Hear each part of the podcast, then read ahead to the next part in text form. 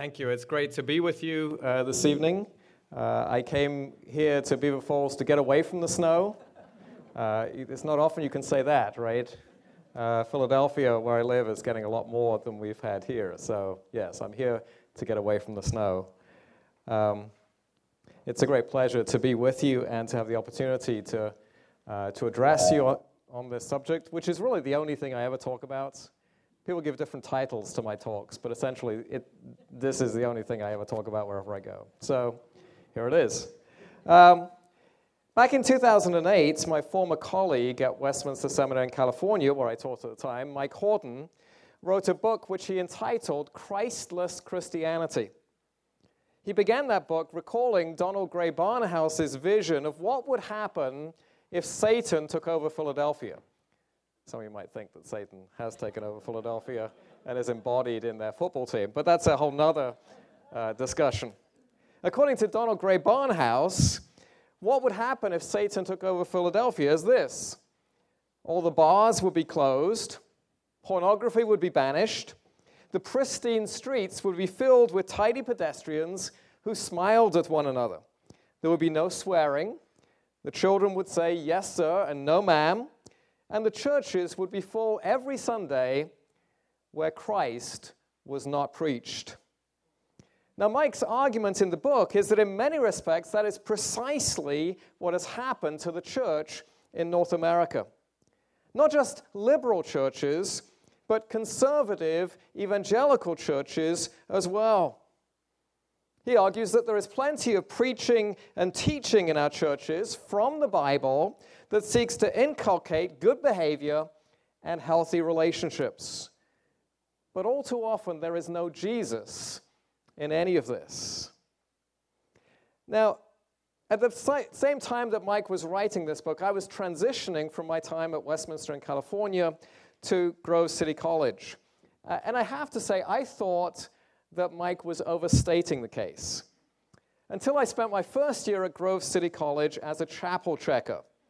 It was my job to scan student IDs to ensure that they attended the requisite number of chapels each semester.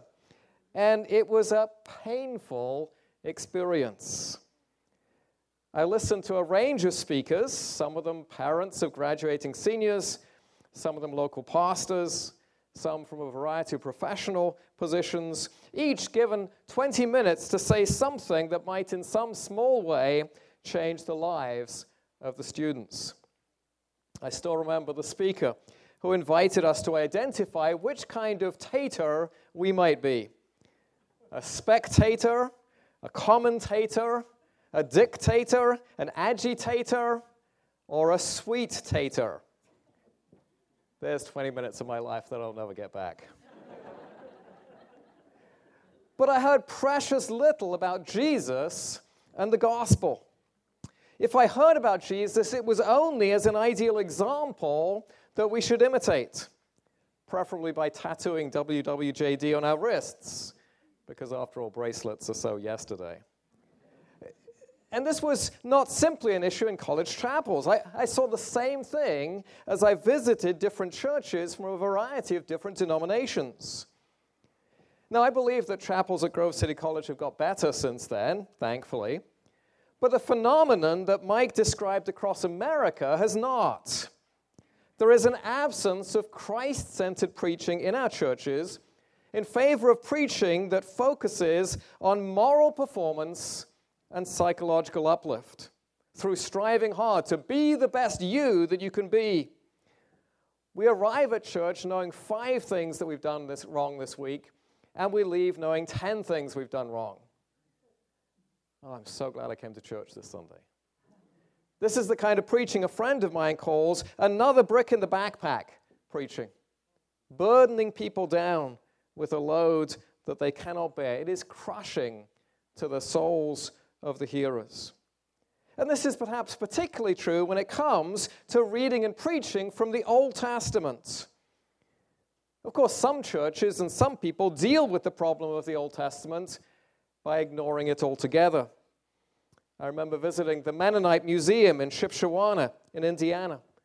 Near the entrance to that museum, it said prominently, We are New Testament Christians. Well, I understand the challenges for a pacifist denomination in acknowledging the Old Testament. But are we talking here about the same New Testament that tells us that all Scripture, and remember, Paul is specifically talking about the Old Testament here, all Scripture is breathed out by God and is profitable for teaching, rebuking, for correcting, and training in righteousness. Others have tried to salvage the Old Testament, but only as a place to go to find inspiring character studies or laws that condemn certain kinds of sinful behavior, perhaps more clearly than anything you can find in the New Testament. But to go to the Old Testament to find Christ, that, it seems, is regarded by many people as strange and perhaps even a dangerous idea. Law and morality perhaps can come by Moses, but grace and good news, it seems, are only to be found in the New Testament, and sadly, sometimes barely even there. So, the goal of tonight's talk is to show you that Christ is not merely present in the Old Testament through an occasional appearance of the angel of the Lord here or there, or through the right interpretation of this or that prophecy. I spoke this morning to a local pastor who, when he heard that I was uh, speaking on Christ in the Old Testament, uh, said, Oh, yes, uh, like in Isaiah 7 and Isaiah 53. Mm, well, yes, but a lot more than that is what I have in view. I want to show you that rightly interpreted, the whole Old Testament is about Jesus Christ. And more specifically, it is about the gospel that finds its center in his death, resurrection, and exaltation in glory. And to do that, first, I want to show you where this thought comes from. That this is the perspective that the New Testament itself requires us to take towards the Old Testament, for those of you who aren't New Testament Christians. Second, I want to look at some pitfalls. What do we not mean by seeing Christ in the Old Testament? And then, thirdly, I want to give you a thumbnail example of how we can see Christ in particular Old Testament texts. So, first, where does the thought of seeing Christ in the Old Testament come from? It's my contention that that is how the New Testament teaches us to read the Old. Recall to begin with the words of Jesus on the road to Emmaus. When he caught up with those two despondent disciples who were leaving Jerusalem unaware of the resurrection. He took them back on a tour of the Old Testament scriptures and exposed their woefully inadequate knowledge and exegesis, saying to them this this is Luke 24 25 to 27.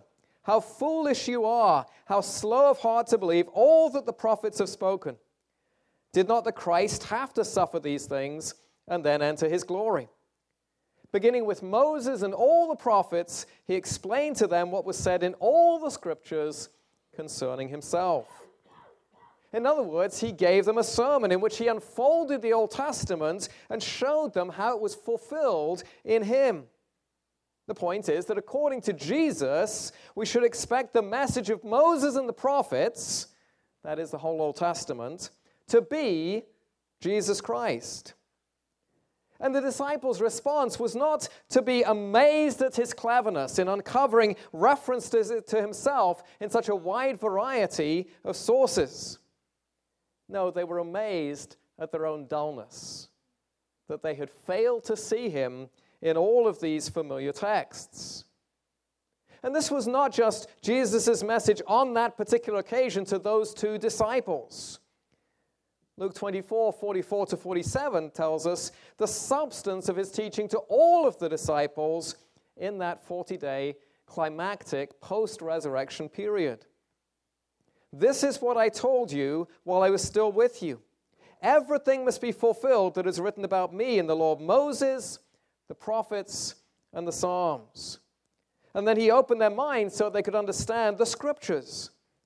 He told them, This is what is written the Christ will suffer and rise from the dead on the third day. And repentance and forgiveness of sins will be preached in his name to all nations, beginning at Jerusalem. This, you see, is Jesus' masterclass in Old Testament interpretation. There's a 40 day class to be worth signing up to take, wouldn't it? And notice the comprehensiveness of the language that Jesus uses. Everything must be fulfilled that is written about me in the law of Moses, the prophets, and the Psalms, the three divisions of the Hebrew Scriptures. In other words, the focus of Jesus' teaching here is not a few messianic texts scattered here and there. The focus of his teaching is the entire Old Testament, what Luke designates the Scriptures. And according to Jesus, the whole Old Testament scriptures are a message about Christ. More specifically, the central focus of the entire Old Testament is the sufferings of Christ and his resurrection and the proclamation of the gospel to all nations. The Old Testament is a book that is designed to show us on its every page the gospel of Jesus Christ. And this teaching of Jesus was not lost on his disciples. Peter explicitly formulates the same principle in 1 Peter 1 10 through 11.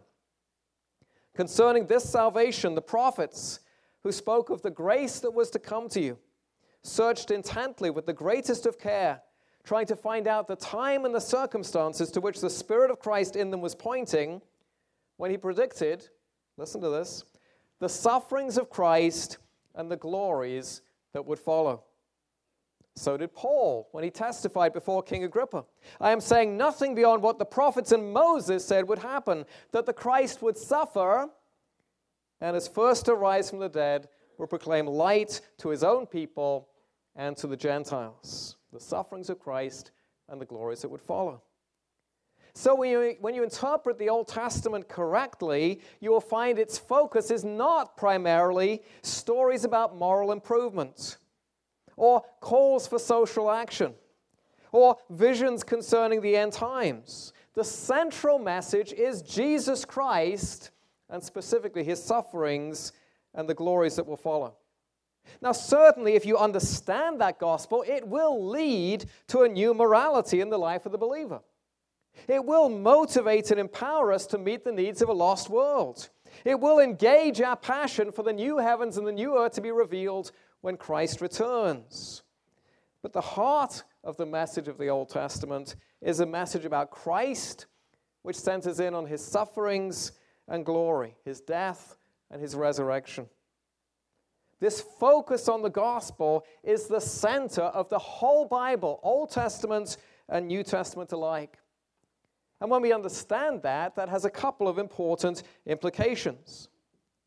To begin with, it means that the gospel, the good news about Jesus' death and resurrection, is not merely the starting point from which you begin the Christian life, from which you then move on to ethics. No, the heartbeat of our lives as Christians is the gospel. The gospel is not merely the power by which dead sinners are raised to new life, it is also the power by which God's people are transformed.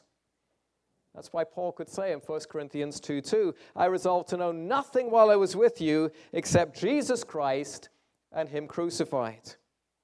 Now, presumably, Paul is not saying here, I only preached evangelistic sermons when I was there in Corinth, and I ignored the task of discipleship. No, he means that every sermon he preached had a focus on the cross of Christ, whose implications he then drew out for every area of life. To put it simply, he never preached Ephesians 4 through 6, the ethical imperatives, without the gospel foundation in Ephesians 1 through 3.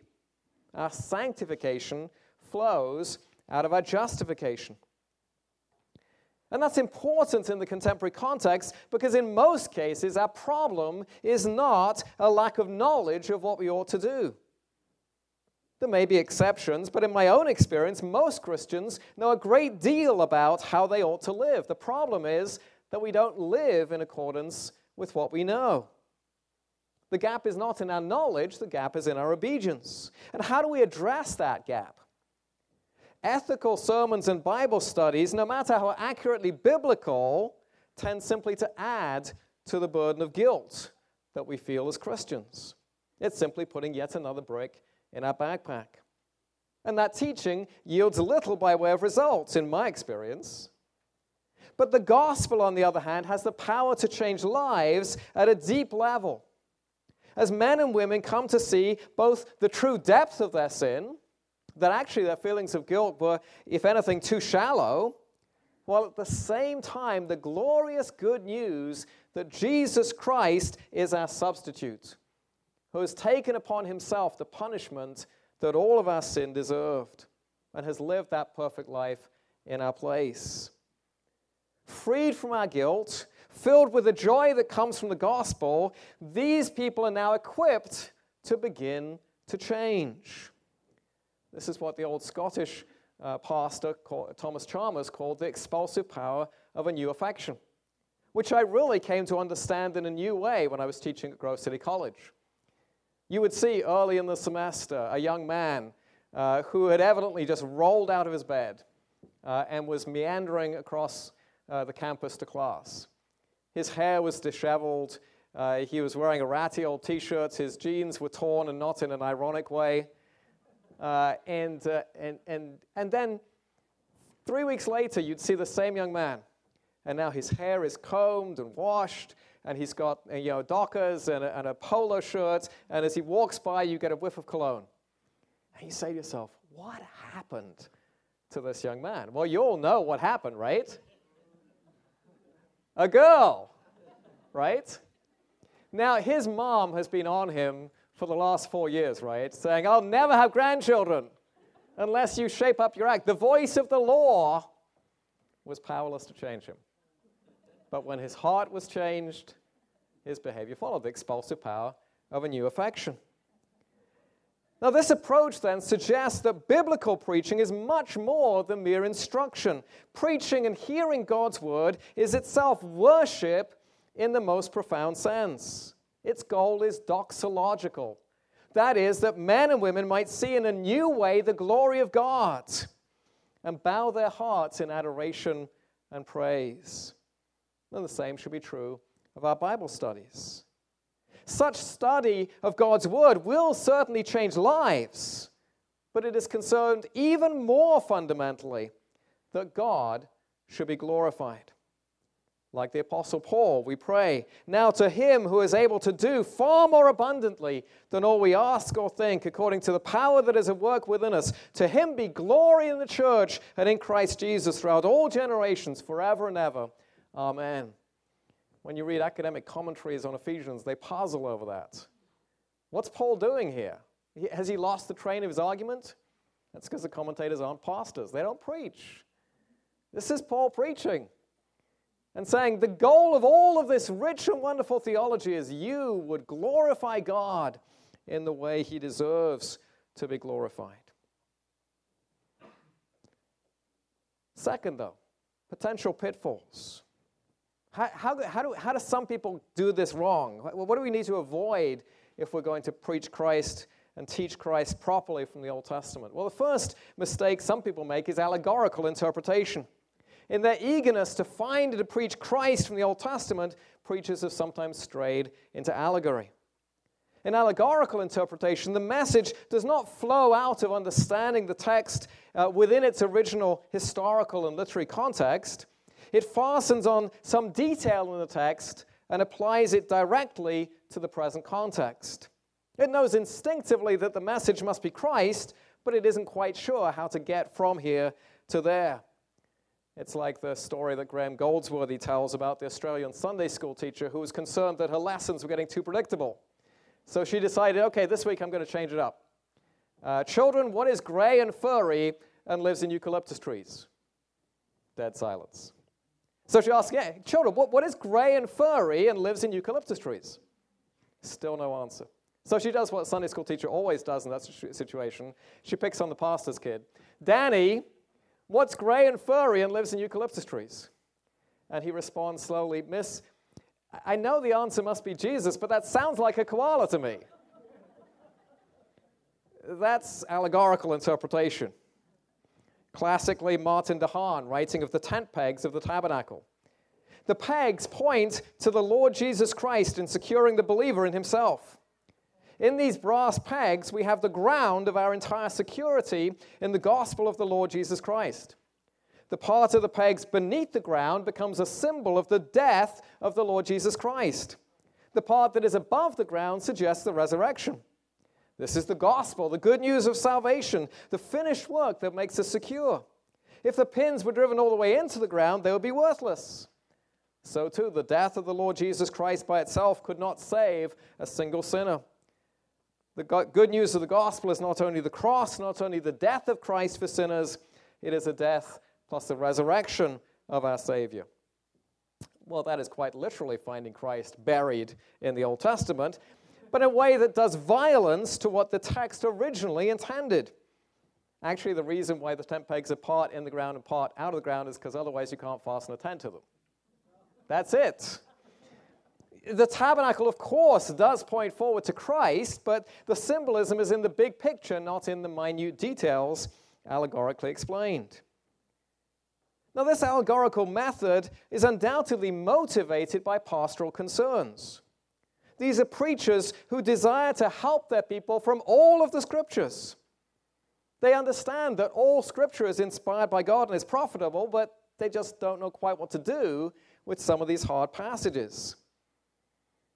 And although allegorical interpretation is unfashionable in the contemporary world, Charles Spurgeon defended it in his lectures to his students on the grounds of its pragmatic value. He says this A great deal of real good may be done by occasionally taking forgotten, quaint, remarkable, out of the way texts. I feel persuaded that if we appeal to a jury of practical, successful preachers, not theorizers, but men actually in the field, we shall have the majority in our favor. It may be that the learned rabbis of our generation are too exalted to stoop to the level of men of low standing. But we who have no high culture or profound learning or enchanting elegance to boast of have deemed it wise to use this very method, for we find it one of the best ways for keeping out of the rut of dull formality, and it yields a sort of salt with which to give flavor to an unpalatable truth. Now, here I want you to notice the thrust of Spurgeon's defense of allegorical preaching. According to him, insisting that you should always preach the plain literal sense of the text is an elitist proposal. It is the kind of idea dreamed up by learned rabbis who love high culture and profound learning. Well, guilty. I teach at Westminster Seminary. What can I say? Um, he's right. It's a very difficult task to expound what he describes as the plain literal sense of the text. That is what the text meant in its original context, week after week after week. To do so requires a significant amount of hard work and depth of scriptural knowledge. This is why people come to Westminster Theological Seminary, to become specialists in the Bible. But those who, by the grace of God, are learned rabbis, whether by formal academic study or self directed reading, should not be too quick to despise such simple proclamation of the gospel. In the history of church, many people have been brought to faith in Christ and nourished in the central truths of the gospel in that way. Even in Martin de Haan's piece, everything he says is true, it's just not true about the tent pegs.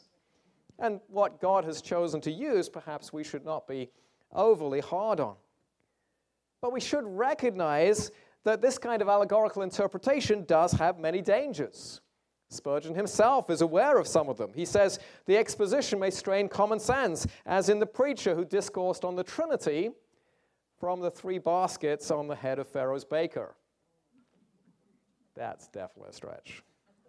Uh, allegorical in- interpretation may also be used as a means of impressing your audience with what a clever fellow you are. In some cases, he says it may lead to undervaluing or forgetting the factual and historical nature of the text from which they're preaching. But one of the biggest drawbacks of allegorical interpretation is that it doesn't train listeners to interpret the scriptures for themselves. It inevitably leaves people impressed with the teacher's personal ability and spirituality rather than equipping them to feed themselves from the word. The congregation emerges out of church saying, I would never in a million years have imagined that that truth was coming from that passage. Instead of saying what they should be saying, which is, how obvious. I've read that passage before and, and I've never seen, and now it's so clear, so obvious that that's exactly what this passage means. Jim Elliot one of those group of missionaries who were killed in 1947 while attempting to reach the Auca Indians of Ecuador, was an intensely, dauntingly spiritual young man. In fact, I would go so far as to say as that he would be the college roommate from hell. You know, it's Friday night, you want to go down, yeah, get a Coke, go watch a movie with, you know, with somebody else, and he's getting on the train into Chicago so he can share the gospel. He takes up wrestling so he can pummel his body into submission. I would not have liked sharing a room with Jim Elliot. Um, but growing up on this diet of allegorical preaching, he wrote, once wrote this in his journal Meditation yesterday on the curtains and boards of the tabernacle seemed fruitless. Somehow the study of the tabernacle seems fruitless. I can see no plausible interpretation method. My brethren who are older, much more experienced, are able to draw much from it in type. Lord, I need to have my spirit refreshed with some new thought from thy word. Open my eyes and let me behold some of those wondrous things contained in thy law. You see, Elliot felt that only the direct gift of divine insight could enable him to understand such an impossible text. And as a result, he beat himself up for being unable to pull the spiritual rabbit out of the hat in the way that his favorite preachers always seemed able to do. He, he thought the problem was with him, when actually it was with his preachers. And if we help people understand the true meaning of the text, they don't need to resort to allegorical interpretation to derive spiritual food from that part of God's Word.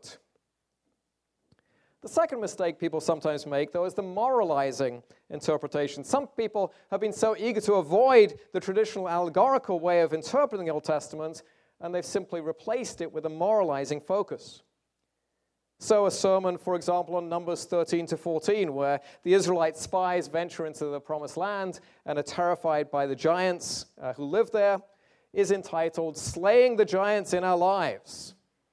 The points of the sermon, as Dave Barry would say, I'm not making this up. The points of this sermon are as follows A, the truth about giants in our lives. B, the trouble with giants in our lives. C, the different types of giants in our lives difficulty, doubt, division, delay, delusion. And D, how to triumph over giants in our lives. I can see some of the pastors jotting down notes as we, as we speak for next Sunday's sermon here. The goal of a biblical sermon can never simply be how to solve a particular problem that you face. It cannot be three steps to a happy marriage or six ways to live a more fulfilled life. That preaching inevitably focuses on law more than gospel. It proclaims the imperative of the Bible do this without the indicative. This is what God has done. And as I said, I, I would hear that kind of moralizing message all the time. I remember one preacher who addressed us from the parable of the sheep and the goats, and he said, I can definitively reveal to you where Jesus is today. Jesus is in the, uh, the homeless man on the street. Jesus is in the friendless old lady in the nursing home. Jesus is in the inner city youth growing up in poverty in the bad parts of town. Wherever somebody is in need, there is Jesus, and it's your job to take care of Jesus. He called us to find our acceptance before God in the good works that we do for God. No wonder he began his message by talking about his struggles with depression in ministry. I'd be depressed too if I thought that was the interpretation of the passage. Yeah, I, I wanted to, to, to run up to the front of the church. I didn't do this because I'm a Presbyterian, but I wanted to run up to the front of the church and shout out a different answer to his question of where Jesus is, the one the Apostles' Creed gives us. That he has ascended into heaven where he sits at the right hand of God and he will come again to judge the living and the dead. Surely it, it is true that the Matthew passage does challenge me to meet my neighbor's need and, and to recognize that when I do this for the least of these, I've done it for Jesus. But it does not intend to place that crushing burden on my shoulders as if I were Atlas and God has no means of getting his will done except for me.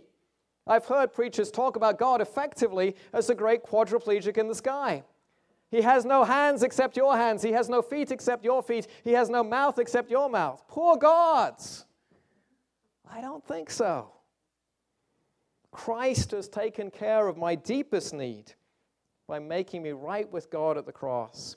And having risen from the dead and ascended into heaven, now Christ, by his Spirit, is accomplishing all of his holy purposes, which includes making me willing and empowering me to minister to some of the needs of the lost and broken world around me. I love the humility of Ephesians 2:10, where Paul talks about the good works that God prepared in advance for us to walk in, which means that there are some good works out there that he's prepared for somebody else to walk in not for you.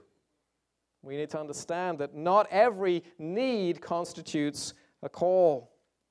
But for the moralizing approach, the Bible story is all about me. I should be like Joshua and Caleb because they weren't afraid of the giants. So go be like them. The gospel is not about what I should do, it's about what Jesus Christ has done. So when you come to a passage like Ruth 3, where Ruth goes to Boaz and asks Boaz to marry her and be her kinsman redeemer, protecting and providing for her mother in law Naomi and for herself, is the point of that passage simply that to teach us to care for the poor people who live all around us, to be Boaz to their Ruth, to step into the gap as their kinsman redeemer? Again, I've heard sermons that focused on that. And certainly, this passage does intend us to see Boaz as a model for our behavior. So, the implied question, what would Boaz do, is not necessarily a wrong question. Now, I happen to take the view that there is no legal or moral obligation on Boaz to marry Ruth. If there were, all Ruth has to do is to walk up to Boaz in the marketplace and say, Tag, you're it. You know what you know what you ought to do. When's the date? She doesn't do that because there is no legal or moral obligation on Boaz. Uh, there's, there's a nearer kinsman redeemer anyway, and the law says nothing about what you should do for people who leave the promised land and go off and live abroad and then are facing consequences of that. Um, Boaz would surely have fulfilled any obligation if there had been one, but of course, the main problem with the what would Boaz do approach is that it misses the central character in the whole story. It misses the Redeemer who is closer to Naomi and Ruth than Boaz throughout the whole book, who is the Lord Himself. You remember the book of, of Ruth begins with the observation this is in the days when the judges judged, which, of course, is a more theological than temporal statement. It's reminding us that this story takes place in the days when people do what is right in their own eyes because there is no king in the land. And chapter 1 introduces us to a man whose name is Elimelech, which means my God is king, as anybody who's taken Hebrew 1 will recognize, but who does what is right in his own eyes. He leaves the promised land and goes to the land of Moab in search of bread. And the rest of the story is about God's response to that wayward family. Elimelech dies in exile which is one potential outcome of that story. But the rest of the story focuses on what God does graciously in the lives of those who remain. It is God who forces Naomi out of her comfortable cohabitation with sin in Moab by leaving her bereft of her husband and her sons so that she has no choice but to go back home in order that he can fill her with something better when she's forced to return to Bethlehem. He is the sovereign God who determines in chapter 2 that as chance chanced, the field in which Ruth went to glean just happened to belong to Boaz. And that Boaz was one of their kinsman redeemers. It's God who overrules everything in this book for his intended purposes of grace for his people. In some ways, the book of Ruth is the Old Testament version of the parable of the prodigal son, in which the father displays his patient welcome for the returning daughter who has abandoned him and gone to live in the far country. But what precisely are God's purposes in this story? It's not simply so Ruth and Naomi will have bread in their table and a man in their lives. It's not simply so that nice old codger Boaz will get a cute little wife and both of their stories will end happily, along with Naomi's, in the gift of a child. You know, God's purpose in all of this finally emerges at the end of the book of Ruth, with a genealogy that runs from Boaz and Ruth on down to the person of David. God, you see, is graciously going to provide a king of his choosing for his people. Even though his people have relentlessly followed Elimelech's path of doing what is right in their own eyes. First of all, living as if they had no king in heaven or on earth, and then desiring a king just like the nations all around them. But the genealogy doesn't end at the end of Ruth. It doesn't simply point us forward to David. It also points us forward to the genealogy of the greater son of David, Jesus Christ himself, whose ancestry is similarly checkered. We too may have gone our own way, doing what is right in our own eyes, ending up like Elimelech, far from the promised land. We have sold our birthright. We have compromised away our integrity in search of bread that will not satisfy us. But God will not leave us comfortably lost. Instead, He continues to redeem His people. So when Boaz says to Ruth, It is true that I am a near kinsman, but there is a kinsman redeemer who is closer than I, he speaks more profoundly than he knows. In Boaz's mind, he's referring to Mr. So and so, the nameless, deadbeat non redeemer who blows his opportunity to get his name in the book of the Bible in chapter 4. He's so concerned about protecting his name that he misses his chance.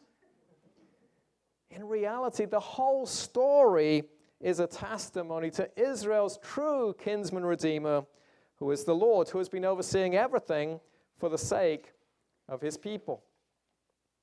And the culmination of that care comes in sending Jesus, the friend of sinners, born from a long line of sinners, to redeem his people from their sins if you see the story of Boaz and Ruth simply as inviting you to identify your own Ruths and Boazes and get busy with ministering to the poor in your community, you miss the activity of the major character in the book entirely.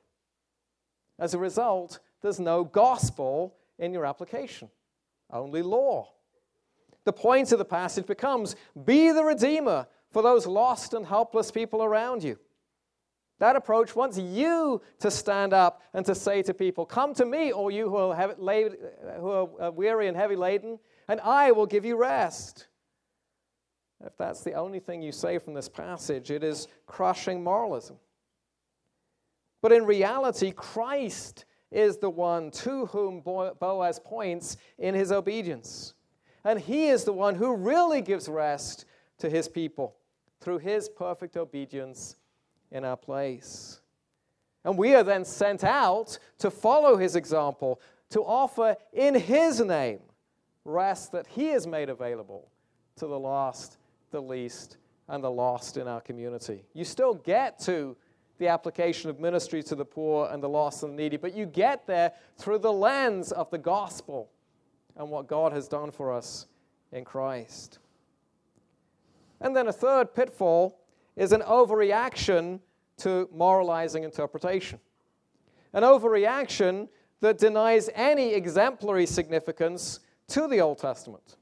You know, if moralism says the message of the text is be like this Old Testament saint, dare to be a Daniel, be the best Boaz you can, some other people have said the, the, the whole Bible is only ever about Christ and therefore has nothing to say to you by way of the example of saints who've gone before us. And this too misses the point. Because the Bible itself uses Scripture in this exemplary way. Even in the Old Testament, Abraham is regarded as an exemplary figure of faith and obedience. Isaiah 51 2. The exiles in Babylon are urged to consider Abraham's experience as a model for their own. Look to Abraham your father, to Sarah who gave you birth. When I called him, he was but one, and I blessed him and made him many. Well, just as Abraham had been called by God from the Babylonian city of Ur, against overwhelming odds, brought to the promised land and given an inheritance, so also the exiles could rely on God to fulfill the promises that he had made to the patriarch. they could have faith that the God of Abraham would return them once again to the land. Impossible though that seemed. And Abraham and Sarah would provide a model for them to follow in faith. But the use of Abraham as an example goes back long before the exile. As you look at the unfolding narrative of Abraham in the book of Genesis, you find that his story is first written to provide encouragement for the generation in the wilderness, stuck in the gap between their calling out of Egypt by God and their still future possession of the land of promise. For them too, Abraham provided both examples to follow and warnings of sins to avoid. Have you ever noticed how the fertility of Egypt was a sidetrack for Abraham, just as it was for them? It's striking that the wife of promise is barren, but the slave girl Hagar, who is fertile, where's she from? She's Hagar the Egyptian, repeated several times. When uh, Abram offers Lot first choice of the land, you know, we, we, we, we miss this as Westerners uh, because when somebody asks you, Do you want this or this? we say, Okay, I'll have that. That's not an Eastern way of doing business. In the East, when somebody offers you this or this, and they're your superior, you're supposed to be, no, of course, I couldn't possibly. No, no, you, you, you choose first. But Lot blazes right through that, and he chooses with his eyes the land. Yeah, Abraham says, choose, if you go to the right, I'll go to the left. You go to the left, I'll go to the right.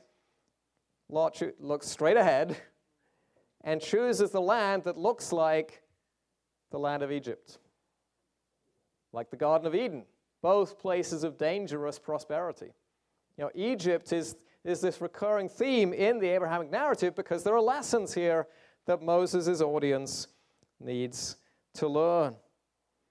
Well, what about us? We don't live in the wilderness of Sinai. We don't, we're, we're not with Israel in the, in, in the time of Moses. We're, we're not with the exiles among, uh, in Babylon. So, how does this passage address us? Well, the writer of the Hebrews gives us the answer in Hebrews 3. He shows us the fundamental analogy that exists between our present situation as Christians and that of the wilderness generation.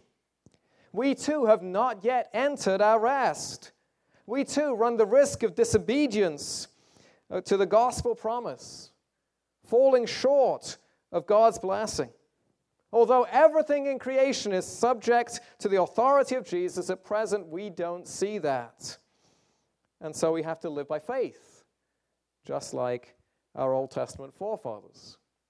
So we too can learn a great deal from Abraham's practical example of how to live by faith in this gap between what God has promised and the reality that we see around us. But if Abraham is just an example, we are of all men most to be pitied. You see, this is where the gospel centered approach provides a much needed corrective. Because who amongst us can live up to the standard of even a flawed hero like Abraham? Our salvation as Christians does not rest on trying to do what Abraham did, it rests uh, in the sacrifice of Christ on the cross and his perfect obedience in our place. That is how we are reconciled with God. To say it once again, the gospel is not what would Abraham do, it is what has Jesus done. And so when we read the Old Testament, we must see not only how Abraham provides a positive or negative example for us to imitate or avoid, but also how he acts as a forerunner and a shadow pointing forward to the sufferings of Christ and the glories that will follow. Well, let me close by way of a one thumbnail example from the person of Samson. What, what, what do we make of Samson? The powerful, strong man, last of the judges, uh, would have made a great front man in an 80s hairband. Uh, on the one hand, the superficial parallels between Samson and Jesus are striking. Uh, Barry Webb sketch, sketches them out. Here is a figure raised up by the Lord to save his people. His birth is announced beforehand by an angel. His conception is miraculous. He is rejected by his own people. Its leaders bind him and hand him over to their overlords. His saving work is completed in his death, a death in which he brings down the idol Dagon and lays the foundation for a deliverance to be more fully demonstrated in the future, in the life of David. In other words, here in this most unlikely figure, we see, possibly more clearly than anywhere else in the Old Testament, the shape of things to come. That's what Barry Webb says. And certainly there are some remarkable similarities here. But if we simply focus on superficial parallels we miss the deeper differences between the two figures, we can very easily end up right back in allegory. The Samson's death, motivated as it is by his own desire for revenge, really form a direct comparison for the work of Christ on the cross. In fact, the differences between Samson and Jesus are really every bit as important as the similarities, and, and the similarities heighten those differences. Samson is the very last of the deliverers in the book of Judges. And over the first 12 chapters of the book, we have seen a downgrade in, in the Israelites and in their judges. From the high point of Othniel, the perfect judge, all the way down through Jephthah, who sacrificed his own daughter, and then ending up with Samson. Because of the repeated sin of idolatry, God has given his people the leaders they deserve. The ultimate punishment, you might say. And so by this point, we've come to have low expectations for the next leader. Expectations that are momentarily challenged by his miraculous birth narrative. Maybe Samson, this child of promise, maybe he really will be the one to deliver his people from their bondage. But the narrator of the book has only raised our hopes in order systematically to demolish them. This boy, who is supposed to be set apart to the Lord as a Nazarite from his birth, progressively breaks every vow that is made on his behalf. The bumper sticker on Samson's chariot read, My body, my choice. Nazarites were supposed to stay away from dead things. Instead, Samson eats honey from a lion's carcass and, worse, hands it to his parents without notifying them. Nazarites were supposed to stay away from alcoholic beverages. Instead, he hosts a mishteh, which our English versions translate feast, which doesn't highlight the connection to the Hebrew word shatah, which means to drink. This is a drinking party. And I don't think Samson is a designated driver. Instead of staying separate from the pagan nations around Israel, Samson wants to marry a pagan woman simply because she looks good in his eyes. She looks right, literally, in his eyes. And then finally, the other mark of Samson's strength, uh, status as a Nazarite, is his uncut hair. And he himself tells Delilah, his Gentile girlfriend, uh, that that is the mark of his strength. You know, Samson's decisions are the epitome of doing what is right in his own eyes as if there was no king in Israel. And his last work, words before he brings down that Philistine temple on top of himself are not exactly words of humble repentance. They're a vengeful desire to be identified with the Philistines in his death as he was in his life. No one in Israel is released by, from bondage by his death. By his stripes, we are not healed. So, so, what do we do with Samson? Is he simply a cautionary tale about the dangers of misusing sex and alcohol, of mixing with the world instead of staying separate? Or is there more to it than that? How exactly does this wild man point us to the gospel?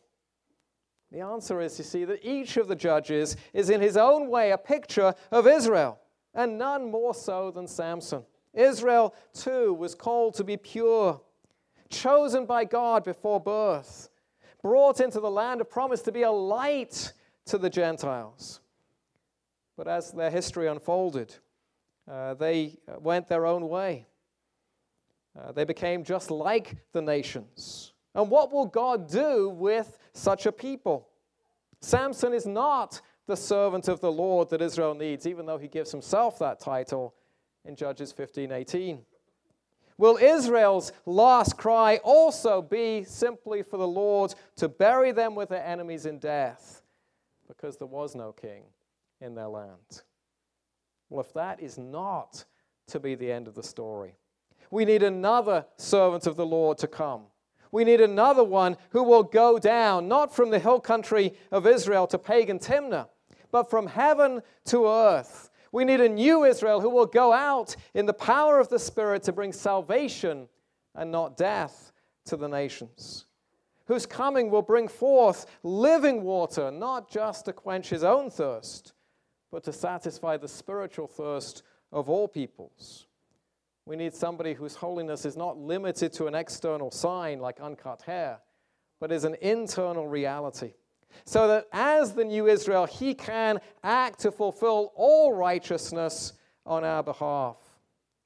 We need someone who is willing to be bound and mocked and scourged and put to death as a public spectacle, not so that he can get revenge on his enemies, but so that through his death, God's enemies can be reconciled to him.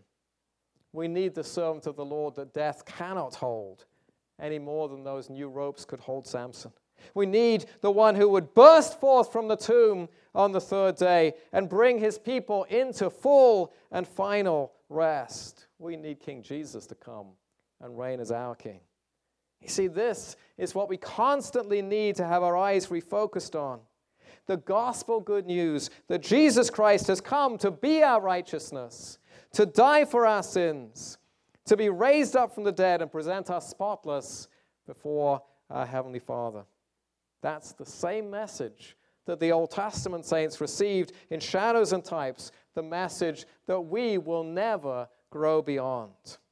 That's the message we're intended to see over and over again every time we open the Old Testament the sufferings of Christ, and the glories that will follow.